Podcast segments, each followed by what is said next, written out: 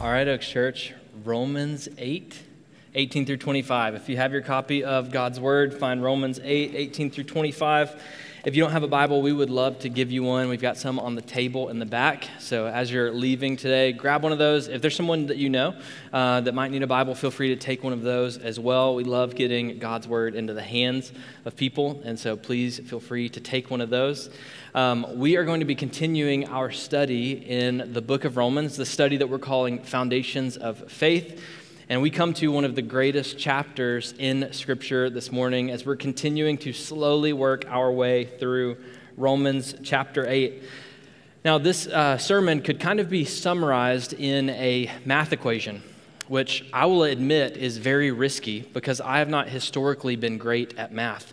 Uh, so much so to the point that I actually had to have a math tutor for most years that I was in high school. But The the woman that tutored me in math was one of my fellow classmates, and she is now sitting on the front row right here, and I married her. So, yeah, that's right.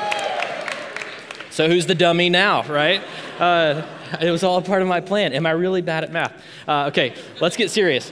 So we're digging into Romans eight, eighteen through twenty-five, and the equation that Paul is going to give here is that your future glory, if you know Christ, is greater than your present suffering.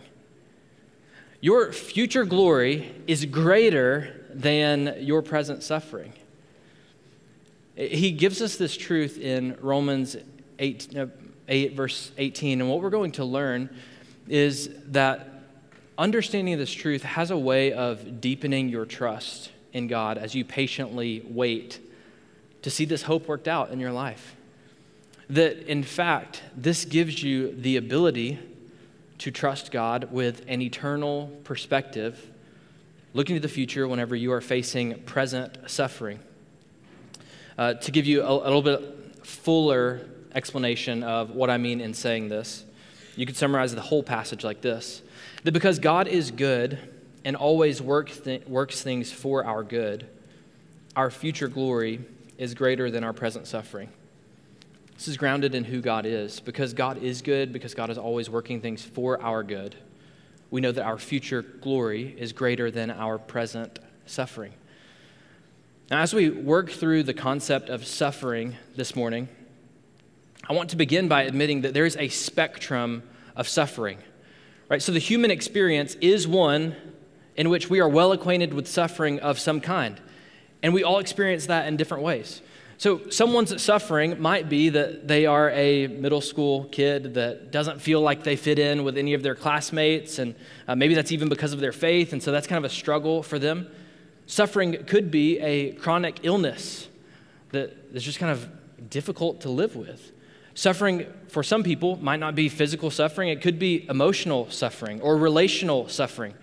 So maybe you're in one life stage, maybe you're single and you wish that you were married. Maybe you are married and it's a difficult marriage and you wish that things were different. Uh, maybe you don't have kids and you're praying that God would give you kids and that hasn't happened yet, and that's difficult. That's it brings emotional suffering in your life. Maybe uh, there is some sort of relational strife. It could be that, that an event has called, caused suffering in your life. A tragedy that you didn't expect that dealt with someone that you loved, or maybe a house fire or something like that that you know crippled you financially. I don't know what your suffering is, but we all face suffering. Some people even face suffering when things seem to be going well. Maybe you've experienced this. Things seem to be clicking right along in your life, and you almost feel as if you're coasting, and yet what happens? Worry begins to creep in. Fear creeps in. Anxiety creeps in because you're thinking, all right, when's the shoe going to drop? Like, when will this present ease that I'm facing come crumbling down? And then you kind of begin to spiral and, and you face suffering in that way. Because of this broad spectrum of suffering, we will never graduate from needing to return to verses eighteen through twenty-five. Like, we will live the entirety of our lives until we see Christ face to face in the context of verses eighteen through twenty-five. And so here we need to be reminded that our future glory, for those who know the Lord, our future glory is greater than our present suffering. Now, as I said, we're diving into Romans eight. Romans eight is such a great chapter. It's kind of in this section of chapters six through eight where Paul is talking about our sanctification. So if you know Jesus, then now he is conforming you to the image of Christ. You're growing because of the grace that he has shown you, and that brings about change in your life. Now, Romans eight specifically shows the way that the Holy Spirit is working in your life. It begins with the declaration that if you know Jesus, there is no condemnation for you. You're fully accepted by God because of the work of Christ. And it ends with the truth that there is no separation for you from God's love. There's nothing that you could do because you know God through Christ. That's why we come to Romans eight and just say, this is such an amazing book. It's such an amazing chapter. And what we'll see over the next two weeks is this is almost kind of like a, a two-part uh, sermon. So this is this is part one. Next week is part two. So today we're talking about our future hope in the midst of suffering. Next week we're going to talk about our present help in the midst of suffering. Uh, so imagine suffering kind of like this giant backpack that you're wearing in, in in the human existence. All right. So you've got this giant backpack, and if if you're a Christian, what this passage is going to do is it's going to remove some of the biggest weights in that backpack, right? So maybe you've got like the fear of like not knowing what's coming one day. And so this passage is going to kind of pick that big weight out. So it's a little bit lighter. Another weight that it's going to pull out of that giant backpack of suffering for you is the understanding that right now, if your if your body's imperfect and I mean, you're facing difficulty relationally and you keep falling back into sin, it's, hey, we're going to remove some of that stuff. And then next week is is going to come alongside you and kind of say, hey, some suffering is just not going to be, be removed until you see Jesus face to face. But there's present help to endure. This is a long journey, and so man, the Holy Spirit is in you. Jesus is beside you, helping you along in this journey. And so we're going to read verses eighteen through twenty-five, and in these verses you're going to see a comparison. The comparison between your present suffering and your future glory.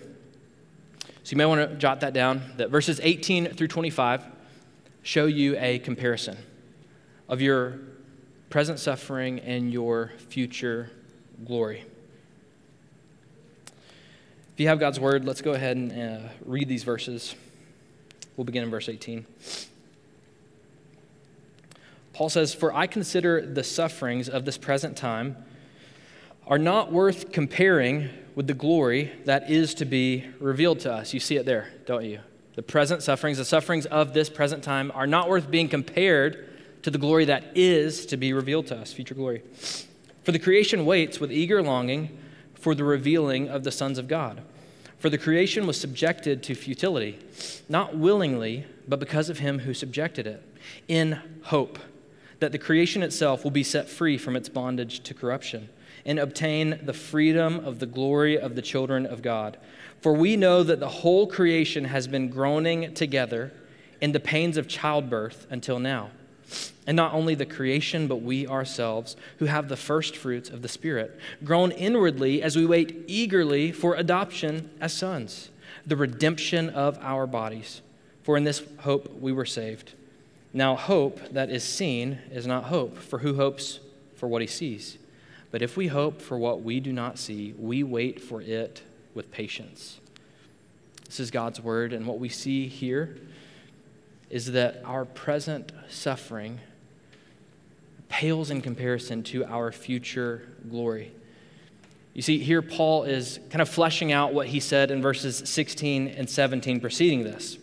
He says, "The Spirit himself bears witness with our spirit that we are children of God." How do we know that we are truly children of God, like we talked about last week?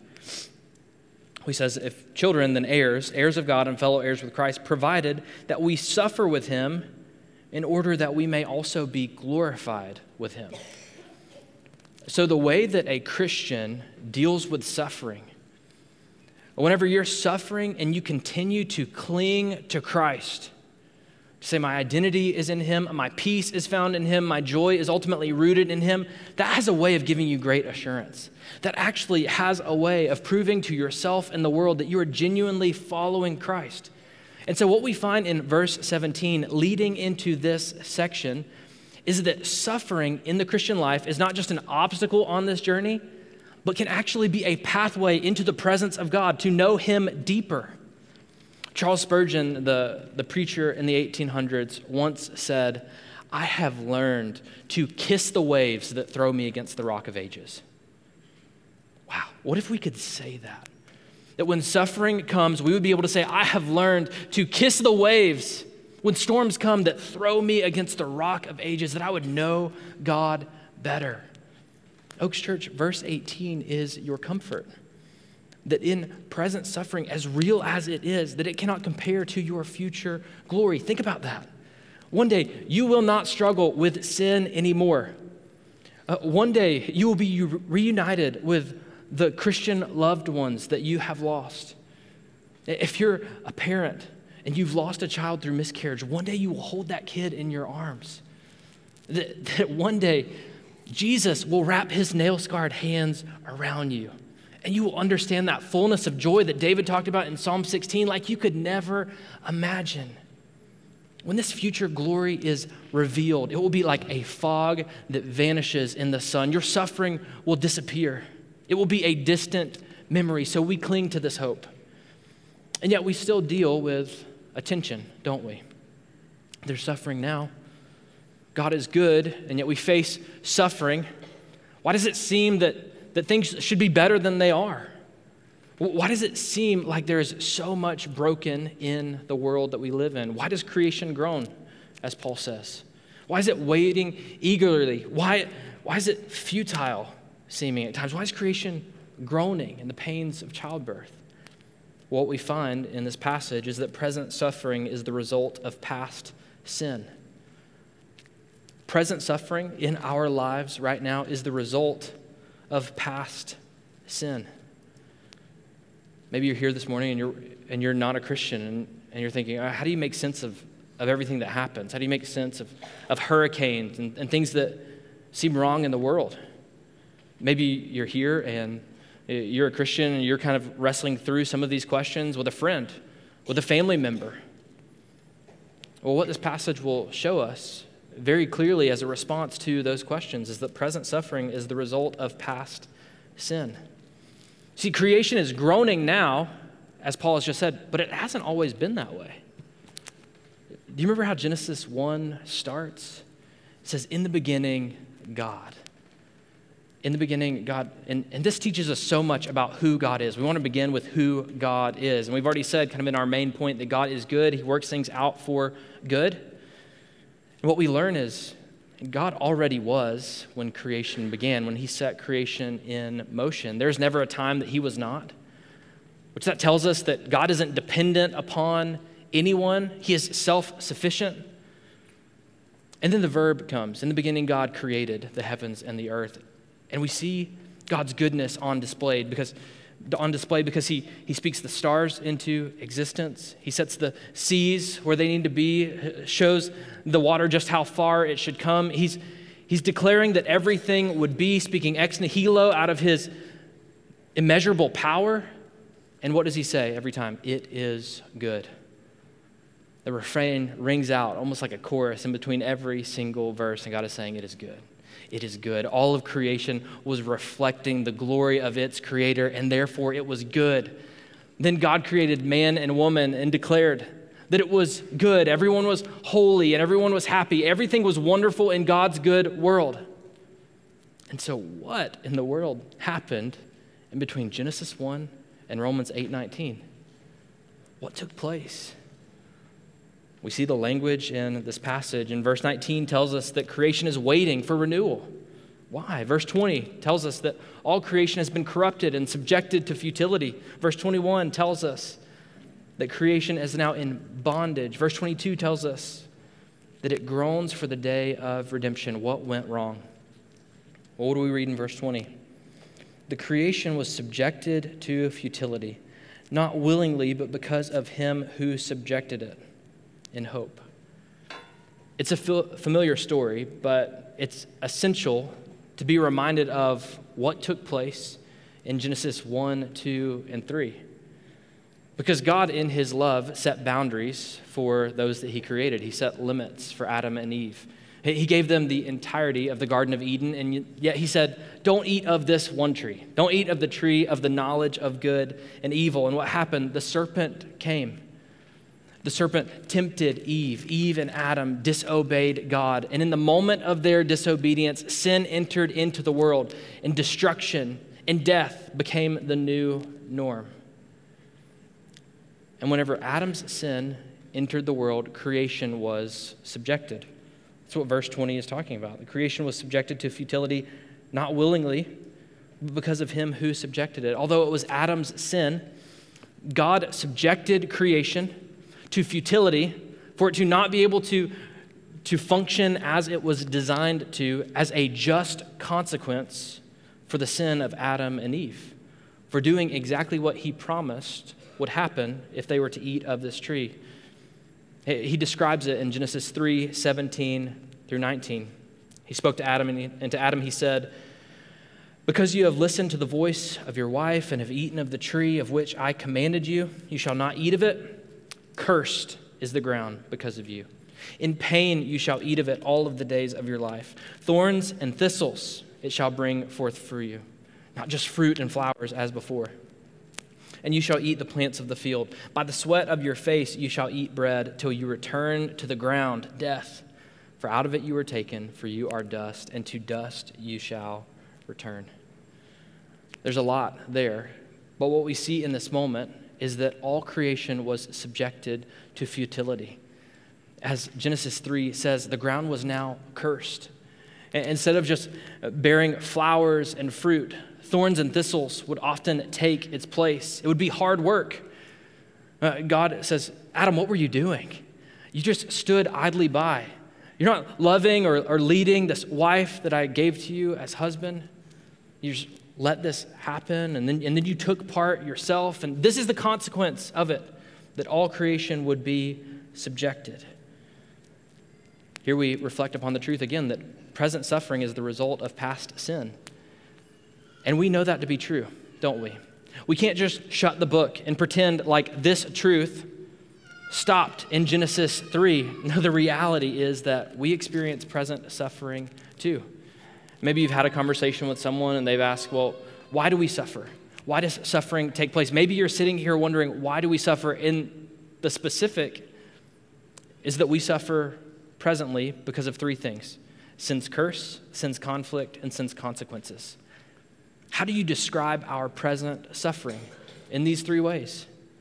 Sin's curse. Creation is broken. That's why it groans, like a dislocated shoulder that is in pain until it is set right. Creation knows how it was supposed to function and is personified here in these verses, groaning that it would be set right and working properly. Creation is broken. I mean, many of you know, two summers ago, I was, you know, doing some yard work, and uh, I got into, you know, these vines and weeds, and what I realized a couple days later is that it was poison ivy, and that was a bummer. Uh, to quote the urgent care nurse, I had the worst case of poison ivy she had seen that summer, which is not an award you want to win at the urgent care. And so, you know, as I am coating my arms and legs with aloe and then wrapping them in saran wrap uh, so that I don't scratch them and break the skin, I'm reminded that all creation is cursed, right? That, I mean, things are beautiful. Like, places like the Grand Canyon exist. And yet, we know that creation is groaning because it has been subjected to futility. The, the curse of sin is present.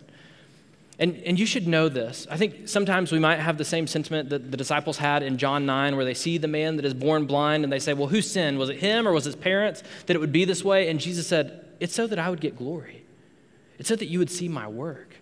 It's so that you would see me on display. And I think that's so important to understand, that we live in a world that is broken by sin, because some people think that all of their suffering is because God is mad at them. If that's what you're thinking this morning whenever you face suffering, could I, could I free you from that?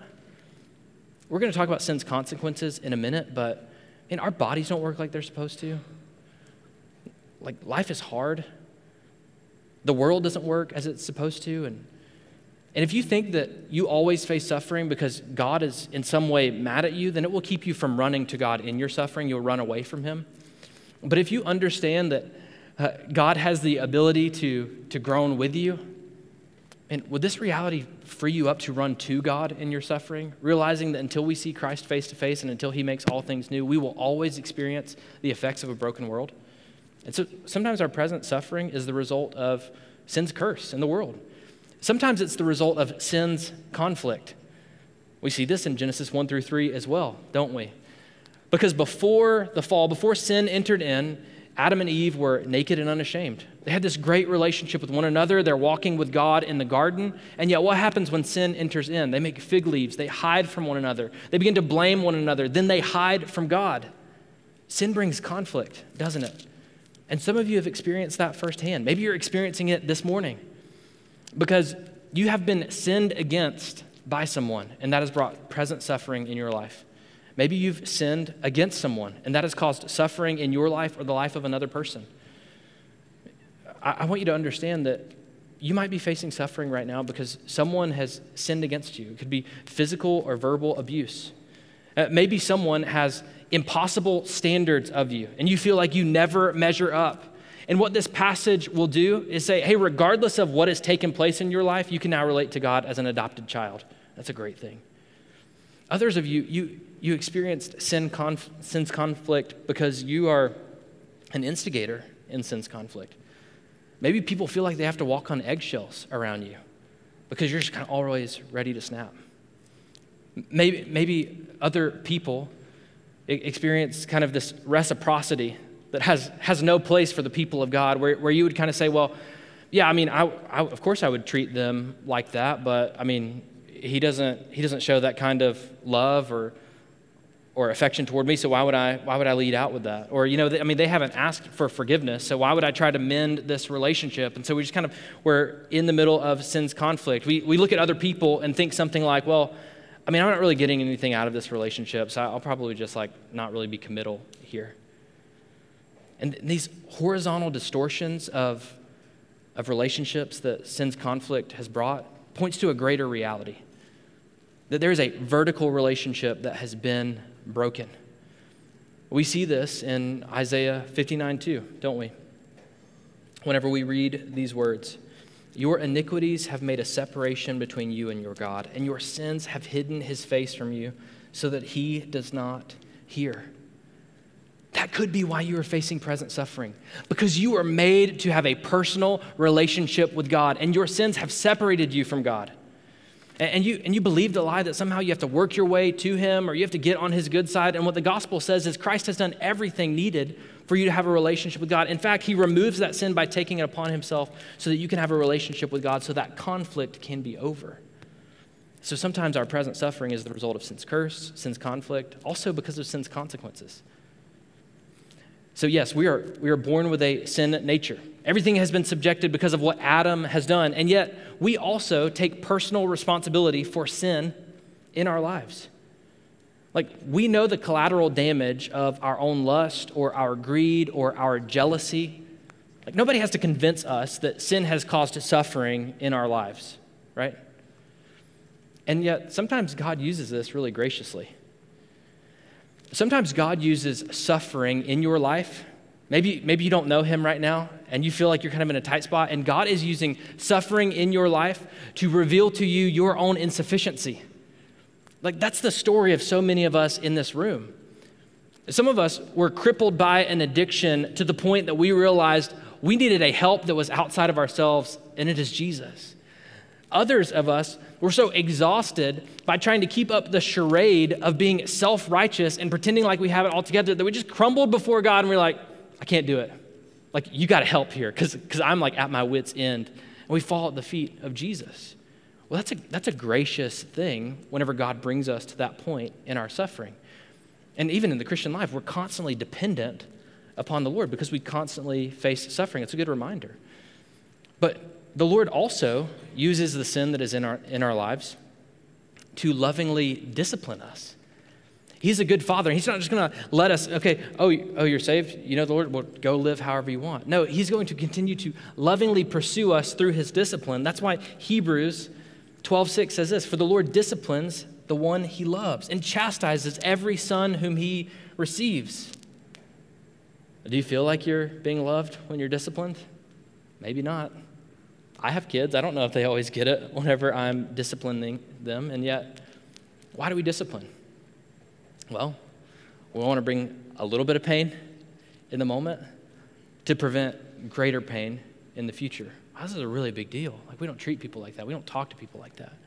You know, this isn't good for you. This could lead to, to worse.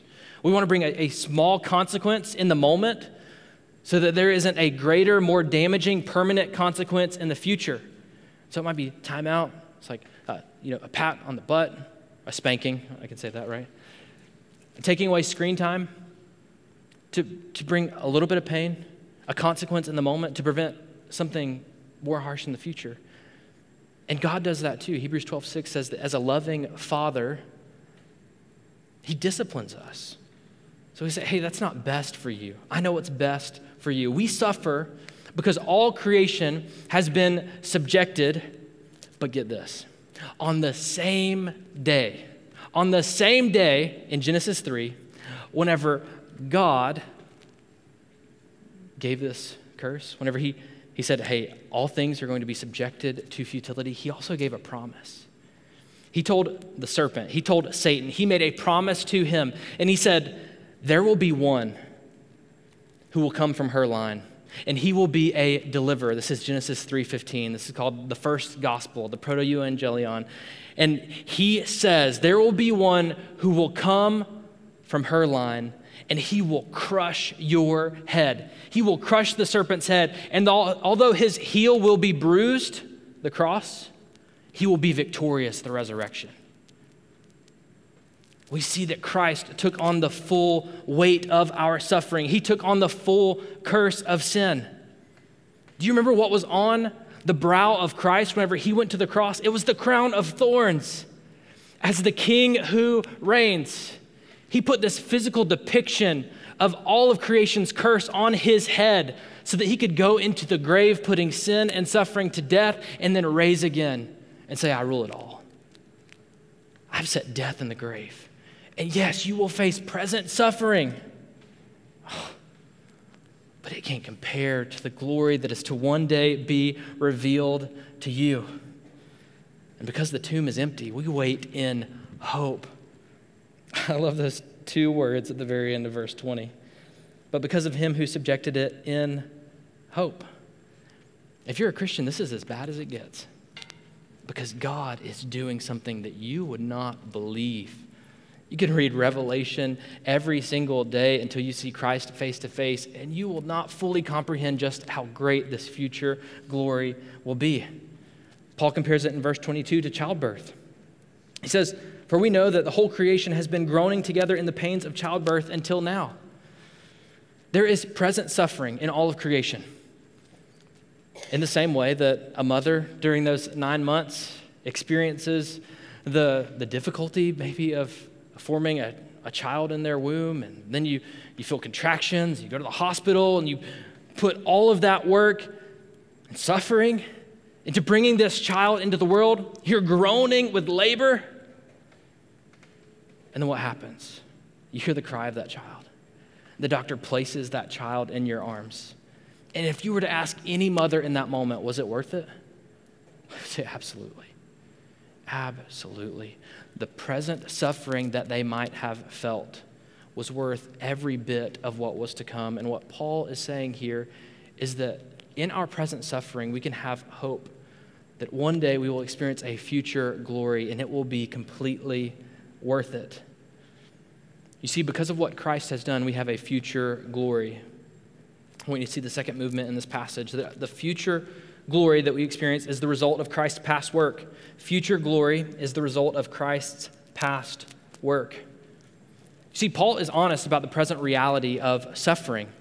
And to the person who's sitting here, maybe thinking, well, what is God doing in the world? What is God doing whenever there is so much suffering in the world?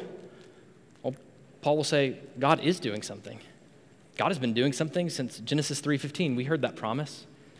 Not only is God doing something, God has done something. God has done something by sending his own son to become a curse, as Galatians three thirteen said, to reverse the curse of sin and to set all things right. And this is why we can wait in hope. How, how can we wait in hope? What is this hope that we wait in? The fact that one day all of creation will be completely restored. That one day you'll be able to flush all of your pain meds down the toilet because you won't need them anymore. Your knees will no longer creak. That you will no longer struggle with temptation to sin. We wait with hope, as does all of creation. So now we cling to the fact that God is working out his full plan of redemption, and we have just the first fruits of it. Here's the truth. We have a future hope in our bodily resurrection and creation's restoration. What is our future hope? If we were to just to define it, in our bodily resurrection and in creation's restoration. Verse nineteen tells us that creation waits with eager longing for the revealing of the sons of God. What is creation waiting for? Well, creation is waiting for Christ to return and for us to be bodily resurrected, because creation is almost personified here, knowing that on the day that we are glorified, on the day that our bodily bodies are restored, on the day of our resurrection, that creation too will be made new, that it will experience a complete renewal. And so creation is eagerly waiting for the revealing of the sons of God. Now, we've talked about this before. Whenever we say sons of God, what are we saying? We're referring to both male and female who know the Lord. Now, I've used the same joke about this for the past like three weeks, and some people have already made fun of me about that. So I'm going to bypass the joke about me being the bride of Christ and ladies having to be the sons of God, and you get to tell your neighbor if they weren't here last week, you know. So, so here's the deal. Male and female are referred to here by Paul as the sons of God because he's writing to Christians in first century Rome, and because males in the home, adopted sons, received a greater and better inheritance than the daughters did. Now, here's also what I want you to realize about this, is that in first century Rome, what the gospel has just done through the pen of Paul is elevating the status of women in that culture. So we're not differentiating here. No, we're saying both male and female are full heirs to the promises of God. This is one of those promises that every person receives as a son of God, be it male or female, is that their bodies will be glorified, that one day they will be raised to new life and be completely restored. Verse twenty-one says that creation awaits that day whenever Christ returns. We see a beautiful picture of this in Revelation twenty-one. John is, is looking into the future, and he writes this. He said, "And I heard a loud voice from the throne saying, 'Look, God's dwelling place is now among the people, and he will dwell with them.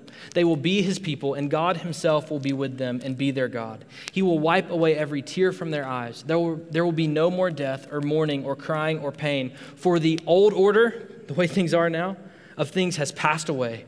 He who has se- who is seated on the throne said, 'I am making everything new.' And then he said, 'Write this down, for these words are trustworthy and true.'"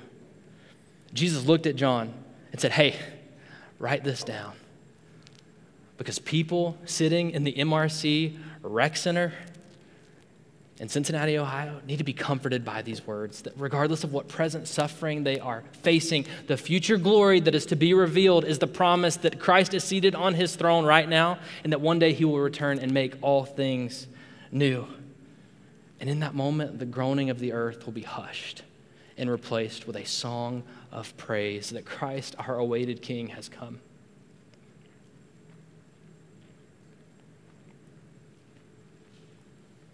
If you're a Christian, you can look at the world with great hope. You can rest in the fact that whatever you're going through, the Lord is good.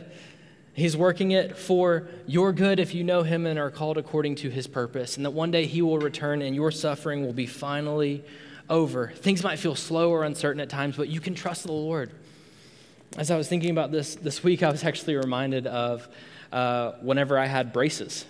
So those were fun years. And, uh, you know, my my time wearing braces was about two years, which felt two years too long of, you know, like trying to get Cheetos out of those things after lunch every day. And uh, it's it's a light to suffering, uh, right? But if you've experienced that, you know, the whole time you're thinking, I wish I could speed up this process.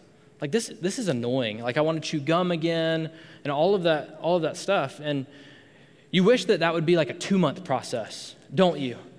But you go into the orthodontist every week knowing that they know more than you do, and so they're they're tightening, they're tweaking, things things are beginning to shift, and over the course of those two years, what you find is, well, things now look a lot different than they did before.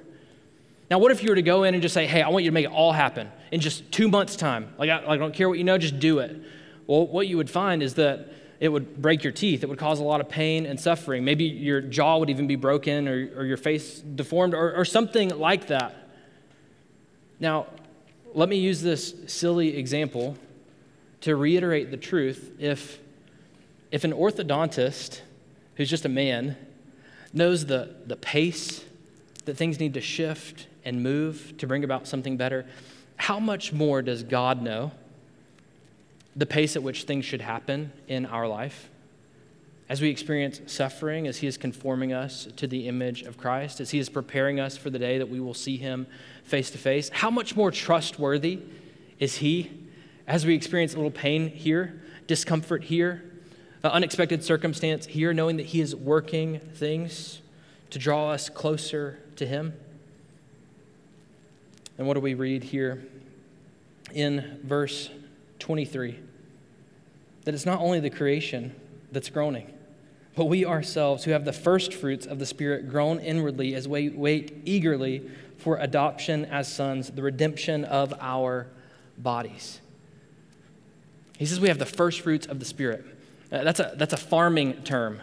So whenever a farmer walks out and he sees that first orange on the tree and he pulls it off and he peels that orange and he sinks his teeth into it and the, the citrus is sweet, oh, this first fruit is showing me that there is something greater that is to come. And Paul says, here, you have the first fruits of the Spirit. And so what, what has happened is God has released you from the power of sin, but one day you'll experience the rest of this fruit, which is the removal of the full presence of sin in your life. You know God's presence now as like the first fruit, and one day you will know it even better. You experience this first fruit. But what happens right now? We groan inwardly. I think this is important for you to see. It is not a sin to groan. It's a sin to grumble against God, but it's not a sin to groan. You can actually do that. You can approach God with your sadness, your frustration, your confusion. Those moments where you're saying, God, I, I believe, but help my unbelief. See, the difference between groaning and grumbling is that groaning is coming before God and saying, Lord, I know that you're good and I need help. I need eyes to see. Lord, would you help? We groan inwardly now. The difference is grumbling is saying, God, do you know what you're doing? It's, it's doubting God's character. It's coming to God and saying, hey, if I was on the throne right now, I wouldn't let this happen. I know better than you. That's the difference between groaning and grumbling. And as Christians, we can groan to God. Yes, one hundred percent we have joy and we trust God's plan, and yet we can approach him knowing that he is good. That's why I had Laura read the book of Habakkuk in, in chapter three, because man, Habakkuk chapters one through three was my devotional, like in my devotional time, if you're going through the reading plan like two weeks ago, and it was so good because at the beginning of the book, Habakkuk is like, hey God, what's going on? Like Babylon is about to come and destroy Judah, and you know, why would you do that to your people? And he's just kind of talking to God, questioning God. And by the end of that book in chapter three, he says, though, though the fig tree doesn't bear any fruit, and though all of the sheep have left the pasture, I don't even know what's going on anymore, God. I will rejoice because you are the God of my salvation. He is brought near to the Lord. We're, we're told that about Christ, right? That, that he's able to sympathize with our weaknesses, that he suffers so that he can understand our suffering. Jesus is so good that he is one who will not only die for you, but cry with you. What if your emotions are actually invitations into the presence of God?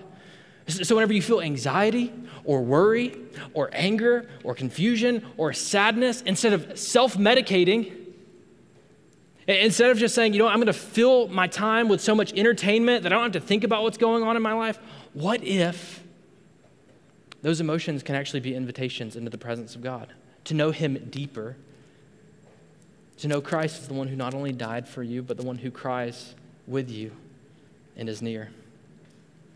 You see, in, in verse twenty-three, we're told that we are awaiting our adoption. And I know that can be confusing because last week we said we are completely adopted. But what Paul is saying here is there is a fullness of your adoption when your body is fully redeemed that you will experience that you have not yet experienced. When we are children of God, I have to admit that one of the most difficult things as a parent is, is watching your child suffer. And I know that as I say that, uh, my, my children face light suffering compared to even people in this room or people that I know. Um, but but I, I pray earnestly and often that my two-year-old son would not have to wear glasses, uh, that his eyes would be completely healed.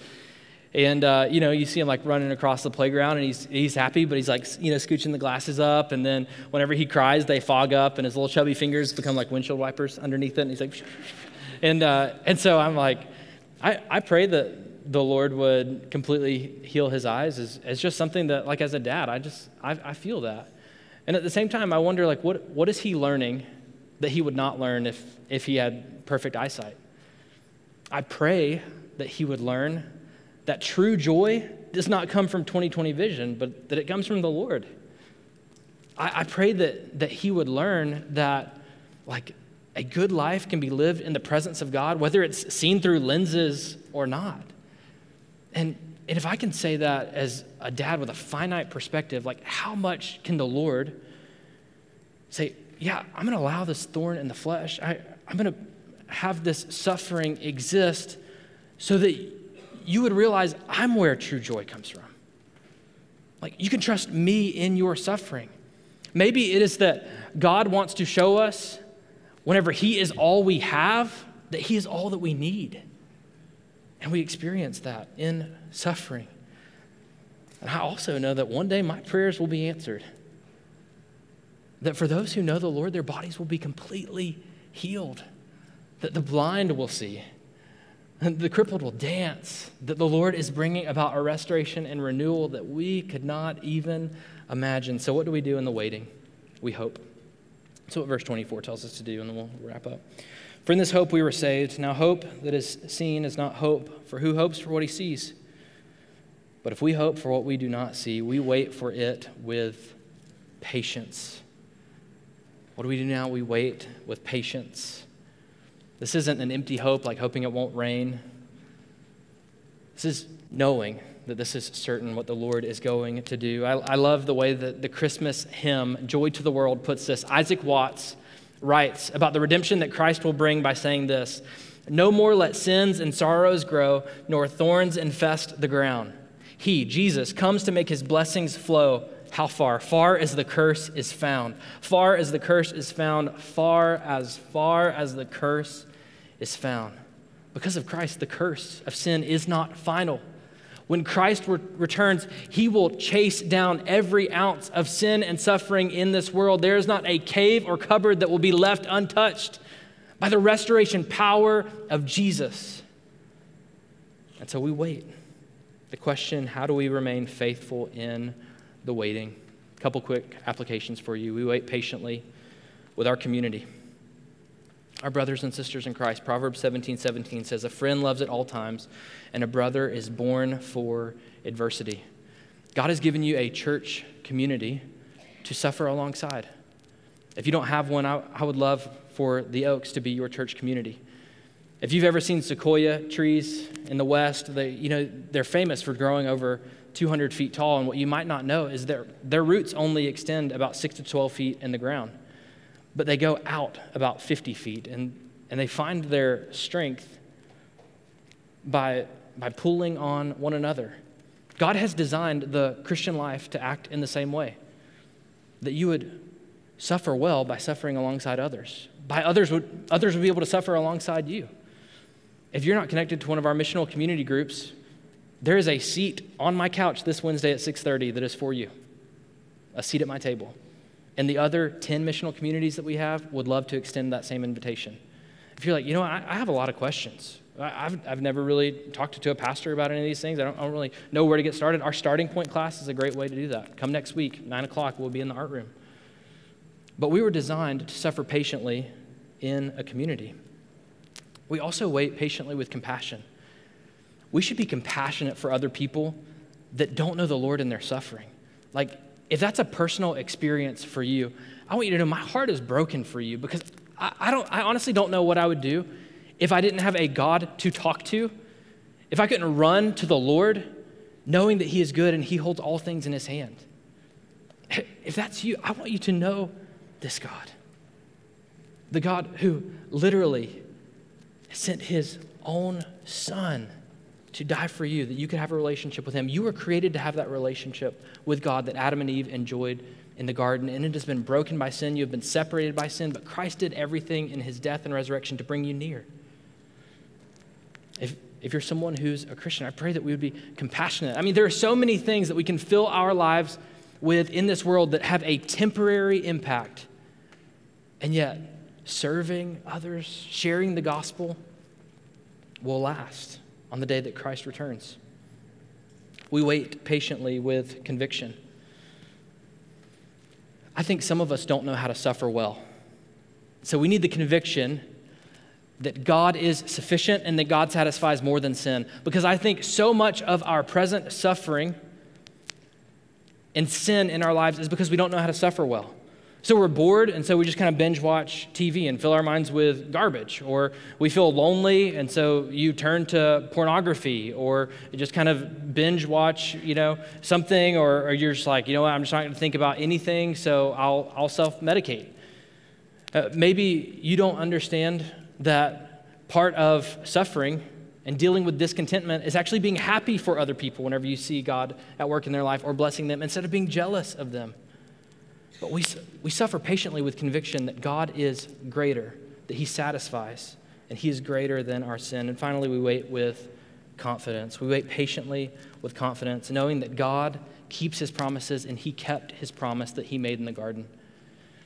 He even foreshadows what he would one day do through the work of Christ by killing an animal in the garden and replacing the fig leaves that Adam and Eve created with the skin of an animal that died in their place, to ultimately point to the fact that one day he would send his own son to atone for sins and to clothe us in righteousness that we could never create for ourselves. Jesus took on flesh, died in our place, and rose again so that we could have life in his name. Therefore, we know that the Lord has not only suffered for us, but that he suffers with us. Isaiah fifty-three, four through five says this, that he has borne our griefs and carried our sorrows. He was pierced for our transgressions. He was crushed for our iniquities. And upon him was the chastisement that brought us peace. And with his wounds, we are healed. See, Romans six twenty-three tells us that the wages of sin is death. And the gospel tells us that Christ suffered death in our place that we could have life. So in your present suffering, do you understand that your future glory is greater? Do you know this God? Are you clinging to this hope? May we know that because our God is good and because he's always working things for our good, our present suffering cannot be compared to the future glory that is to one day be revealed. Let's pray.